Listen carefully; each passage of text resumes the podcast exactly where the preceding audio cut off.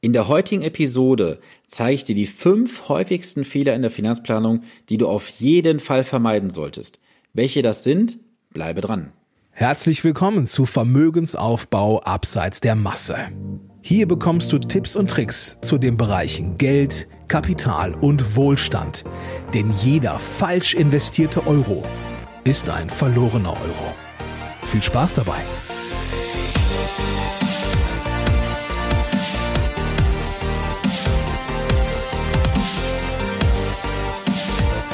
Schön, dass du zur heutigen zweiten Episode vom Finanzpodcast Vermögensaufbau abseits der Masse eingeschaltet hast.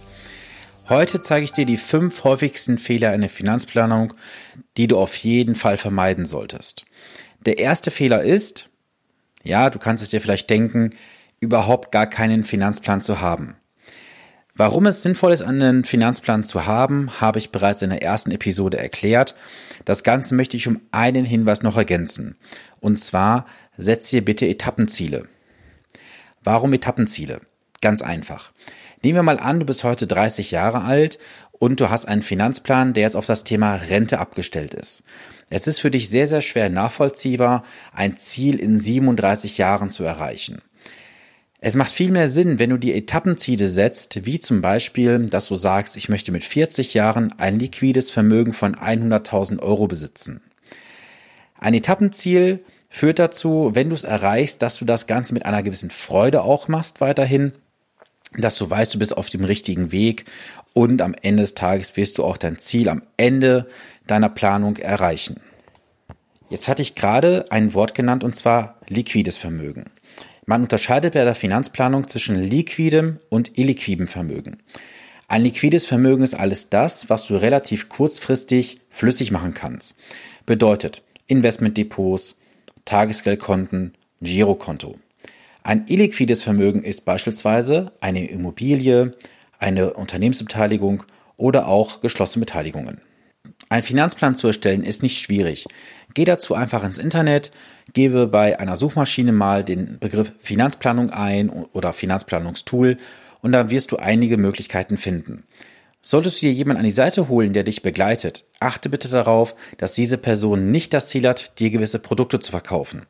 Denn Finanzpläne oder auch irgendwelche Lückenberechnungen werden häufig dazu genutzt, um dir Produkte zu verkaufen, die du am Ende vielleicht gar nicht brauchst.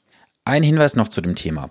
Wenn du dir jemanden an die Seite holst zum Finanzplan schreiben, dann achte bitte darauf, dass diese Person tatsächlich unabhängig ist. Wie kannst du das herleiten? Bezahle die Person direkt für ihre Dienstleistung. Denn häufig werden Finanzpläne vorgeschoben, um dir am Ende Produkte zu verkaufen. Das kann zu gewissen Interessenskollisionen führen. Daher mein Tipp, bezahle jemanden direkt für seine Dienstleistung und nicht für Produkte. Der zweite Fehler, der häufig gemacht wird, man vertraut blind auf Zahlen in, Angebotssuchrechnungen.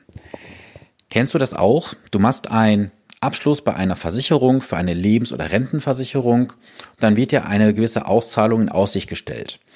Du glaubst, diese Zahl kommt auch wirklich am Ende zum Tragen. Das ist leider nicht so.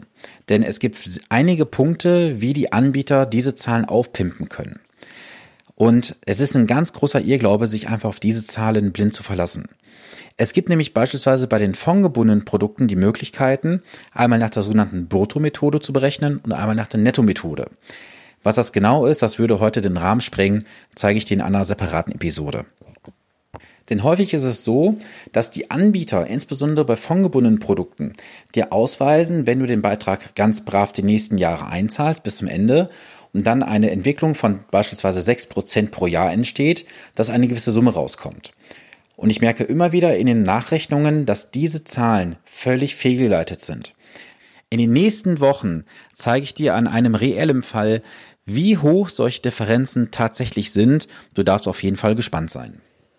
Ein weiterer Trick der Anbieter ist, in diesen Hochrechnungen sogenannte Kickback-Provisionen einzurechnen. Was sind Kickback-Provisionen? Kickback-Provisionen sind Rückvergütungen der Fondsgesellschaften an den Versicherer zum Beispiel. Und Versicherer rechnen teilweise diese Kickback-Provisionen laufend pro Jahr ein als Bonuszahlung. Doch wer sagt denn, dass diese Kickback-Provisionen bis zum Vertragsende A identisch hoch sind und B überhaupt bezahlt werden? Das ist eine Methode, um die Auszahlung künstlich nach oben zu setzen, aber mit der völligen Ungewissheit, ob das tatsächlich eintritt. Dann ist es so, dass häufig bei den fondgebundenen Lebens- und Rentenversicherungen auch sogenannte aktive Investmentfonds eingesetzt werden. Man unterscheidet beim Investment zwischen einem aktiven und einem passiven Ansatz. Diese Ansätze unterscheiden sich grundlegend. Was das für genaue Details sind, erfährst du in den nächsten Wochen hier im Podcast. Dann kommen wir schon zu Punkt 3. Punkt 3 ist keine ausreichende Absicherung der Risiken. Über welche Risiken sprechen wir jetzt?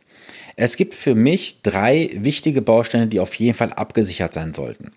Das ist einmal der Bereich des Krankentagegeldes, die Absicherung der Arbeitskraft und das Todesfallrisiko. Fangen wir an mit dem Krankentagegeld. Was ist ein Krankentagegeld? Wenn du gesetzlich krankenversichert bist, hast du es vielleicht schon mal gehört. Sechs Wochen bist du krankgeschrieben, in der Zeit zahlt dein Arbeitgeber ganz normal deinen Lohn weiter. Du hast keine Einkommensreduzierung. Ab dem 43. Tag der Arbeitsunfähigkeit kommt die Krankenkasse ins Spiel. Die Krankenkasse ermittelt einen Wert, das sind in der Regel immer so um die 70 Prozent des letzten Nettoeinkommens, die werden bezahlt. Jetzt stell dir mal vor, dir würden 30 Prozent vom aktuellen Nettoeinkommen fehlen. Das ist schon eine richtige Summe, oder? Auf deinem jetzigen Nettoeinkommen basieren noch alle Ausgaben für den Vermögensaufbau, für deine Versicherungen, für deine Kredite und, und, und. Wie lange kannst du die Lücke von 30 Prozent vom Nettoeinkommen tatsächlich finanziell durchstehen? Ein solcher Vertrag ist elementar wichtig, wie du merkst, nur diese Absicherung wird häufig nicht dem Kunden angeboten in Beratungsgesprächen. Ein Grund, warum diese wichtige Absicherung nicht verkauft wird, es lässt sich mutmaßen, aber ich gehe mal stark davon aus, ist einfach, weil dieser Abschluss nicht auskömmlich vergütet wird. Es ist so, dass im Bereich der Krankenversicherung üblicherweise eine Provision zwischen vier und acht Monatsbeiträgen bezahlt wird. Jetzt mal angenommen, diese Absicherung würde für dich 10 Euro im Monat kosten. Dann gibt es da eine Provision zwischen 40 und 80 Euro für. Da machen viele Versicherungsmittler ihre Finger nicht krumm für, weil sie mit anderen Sachen viel mehr Geld verdienen. Dieser kleine Vertrag sichert dir die Existenz und sorgt dafür, dass du deine Ausgaben Monat für Monat weiterhin vollumfänglich decken kannst. Ein Hinweis noch für die freiwillig versicherten Mitglieder im Bereich der gesetzlichen Krankenversicherung wie auch den Privatversicherten. Da sind es oft nicht nur 30 Prozent, sondern deutlich mehr. Dazu fragt aber bitte einen Experten, der euch dazu beraten kann. Wenn ihr Kontakt zu einem Experten haben möchtet, kontaktiert mich gerne. Ich stelle gerne Kontakt her.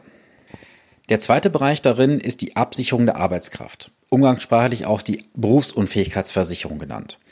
Die Berufsunfähigkeitsversicherung ist das Königsprodukt. Sie sichert die kompletten Möglichkeiten ab, warum du einen Job nicht mehr ausüben kannst. Man muss diese Absicherung einfach lassen, sie versichert dich vollumfänglich. Jetzt gibt es jedoch Berufsgruppen, die können sich einen auskömmlichen Berufsunfähigkeitsschutz nicht leisten, weil er einfach zu teuer ist. Dafür gibt es im Markt Alternativmöglichkeiten, da fängt es an bei der Grundfähigkeitenversicherung, über eine Dread Disease Versicherung und vieles mehr. Das möchte ich aber hier gar nicht thematisieren. Ich möchte dich nur dafür sensibilisieren, es muss nicht immer eine Berufsunfähigkeitsversicherung sein. Es gibt auch Berufsgruppen, die mit einer Alternative deutlich besser abgesichert sind als mit einer Berufsunfähigkeitsversicherung. Aber auch dazu bitte einen Experten befragen, wozu ich dir gerne Kontakt herstelle. Jetzt kommt ein wichtiger und großer Baustein, und zwar die Hinterbliebenenversorgung.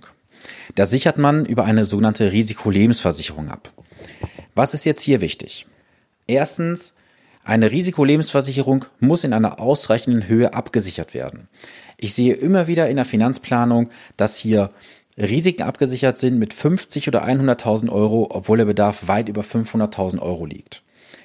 Meine Empfehlung, berücksichtige bitte bei der Ermittlung deiner Versicherungssumme alle Kredite, alle Verbindlichkeiten und berücksichtige bitte auch den Ehepartner und die Kinder sofern vorhanden. Denn häufig höre ich auch, ja, da gibt es so eine Witwenrente und eine Waisenrente. Ja, das ist richtig. Aber die Zahlen, die hat kaum jemand vor Augen. Man differenziert in der gesetzlichen Rentenversicherung zwischen der Witwenrente und der Waisenrente. Auch die wird nochmal unterschieden zwischen einer großen und kleinen Witwenrente und der Vollwaisen- und Halbwaisenrente. Der Anspruch auf eine große oder kleine Witwenrente besteht immer unter folgenden Voraussetzungen. Die große Rente beläuft sich auf 55 Prozent der Bezüge des Verstorbenen, die kleine auf 25 Prozent. Die große Witwenrente bekommt nur der Hinterbliebene, der älter als 45 Jahre und sieben Monate ist oder ein minderjähriges Kind erzieht. Die Höhe der Halbwaisenrente beträgt 10 Prozent äh, des Rentenanspruchs des Verstorbenen und die Vollwaisenrente beträgt 20 Prozent. Du siehst hier bereits, das sind keine großen Absicherungen, die bestehen. Und eins wird leider häufig vergessen, ein eigenes Einkommen der Witwe oder des Witwers werden auf die entsprechenden Leistungen angerechnet. Es gibt hier natürlich Freibeträge. Dazu fragt bitte bei der deutschen Rentenversicherung nach, wie sich das im Falle Fälle konkret bei euch zusammensetzt. Der vierte Punkt ist, dass man dem Thema Eigenheim eine zu große Bedeutung gibt. Denn das Eigenheim, das ist so umgangssprachlich, sei eine Altersvorsorge. Ich persönlich sage, das Eigenheim ist eher eine Alterssorge. Denn man muss sich darüber im Klaren sein, du zahlst Zehntausende und Hunderttausende von Euro an Zinsen an die Bank während der Finanzierungsdauer. Rechne noch einmal nach, wie viel Vermögen du aufbauen könntest und würdest, wenn du diese Differenz zwischen einer aktuellen Miete und dem Eigenheim sinnvoll investierst über die nächsten Jahre und Jahrzehnte, was du dort an Kapital aufbauen kannst im Verhältnis zum Wert des Eigenheims. Das Eigenheim wird auch an Wert nicht zunehmen, denn wir müssen zwei Sachen berücksichtigen. Erstens, wenn du heute neu baust und in Rente gehst, in beispielsweise 30 Jahren, ist das Haus 30 Jahre alt. Das heißt, die ersten Renovierungen und Modernisierungen kommen auf dich zu. Zweitens, hast du in der Zwischenzeit genug Kapital aufgebaut, um auch diese Renovierungen und Modernisierung finanziell tragen zu können. Kannst du und möchtest du überhaupt noch in dem Haus leben? Denn häufig werden Häuser sehr groß gebaut aufgrund der Kinder. Irgendwann sind die Kinder groß, ziehen aus und vielleicht sogar aus der Region weg. Möchtest du oder kannst du dann noch in dem Haus leben? Es muss auch sauber gehalten werden, der Garten muss versorgt werden und, und, und. Ich kenne sehr viele ältere Menschen, die sagen, wir sitzen jetzt hier alleine mit 160, 180 Quadratmeter Wohnfläche, Riesengarten, es muss unterhalten werden, es muss sauber gehalten werden. Und man sollte auch immer hoffen, dass eine ausreichende Risikoversicherung insbesondere für den Tod vorhanden ist, denn häufig ist eine nicht ausreichende Risikoversicherung ein Grund dafür, warum viele Menschen ihr Eigenheim verlieren, sofern ein, einer der Ehepartner verstirbt. Der fünfte und letzte Punkt der Fehler, die gemacht werden, ist einfach ein ständiger Produktwechsel. Ich habe das schon mehrmals erlebt, dass man halt vor zehn Jahren vielleicht mal irgendeinen Vertrag gemacht hat. Der wird dann gekündigt mit einer Begründung, der neue Tarif sei viel besser bei dem Anbieter. Nach fünf Jahren wird dann wieder gewechselt zu irgendeinem anderen Anbieter, weil dann die Hochrechnung toller aussieht oder andere Gründe treffen zu. Ich kann dir sagen, ein ständiger Produktwechsel macht dich ärmer als vermögender. Denn mit jedem neuen Abschluss entstehen neue Abschlusskosten. Mach dir einen Finanzplan, Schreib dir eine Strategie auf, wie du dein Geld investieren möchtest und bleibe dieser Strategie einfach treu. Wechsel nicht ständig deine Anbieter von links nach rechts. Bleibe einer Linie treu und du wirst sehen, dein Vermögen wird wachsen. Das war's auch schon für die heutige Episode. Ich freue mich auf dein Feedback. Hinterlass mir doch gerne eine Rezension bei iTunes oder wenn du Fragen hast, schreib mir gerne eine E-Mail an podcast@finanzpodcast.de und ich werde vielleicht dann deine Frage hier im Podcast demnächst beantworten. Oder auch wenn du ein Thema hast, was hier thematisiert werden sollte, komme gerne auf mich zu. In diesem Sinne wünsche ich dir eine erfolgreiche Woche. Bleibe gesund. Bis zur nächsten Episode. Dein Sven Stopper.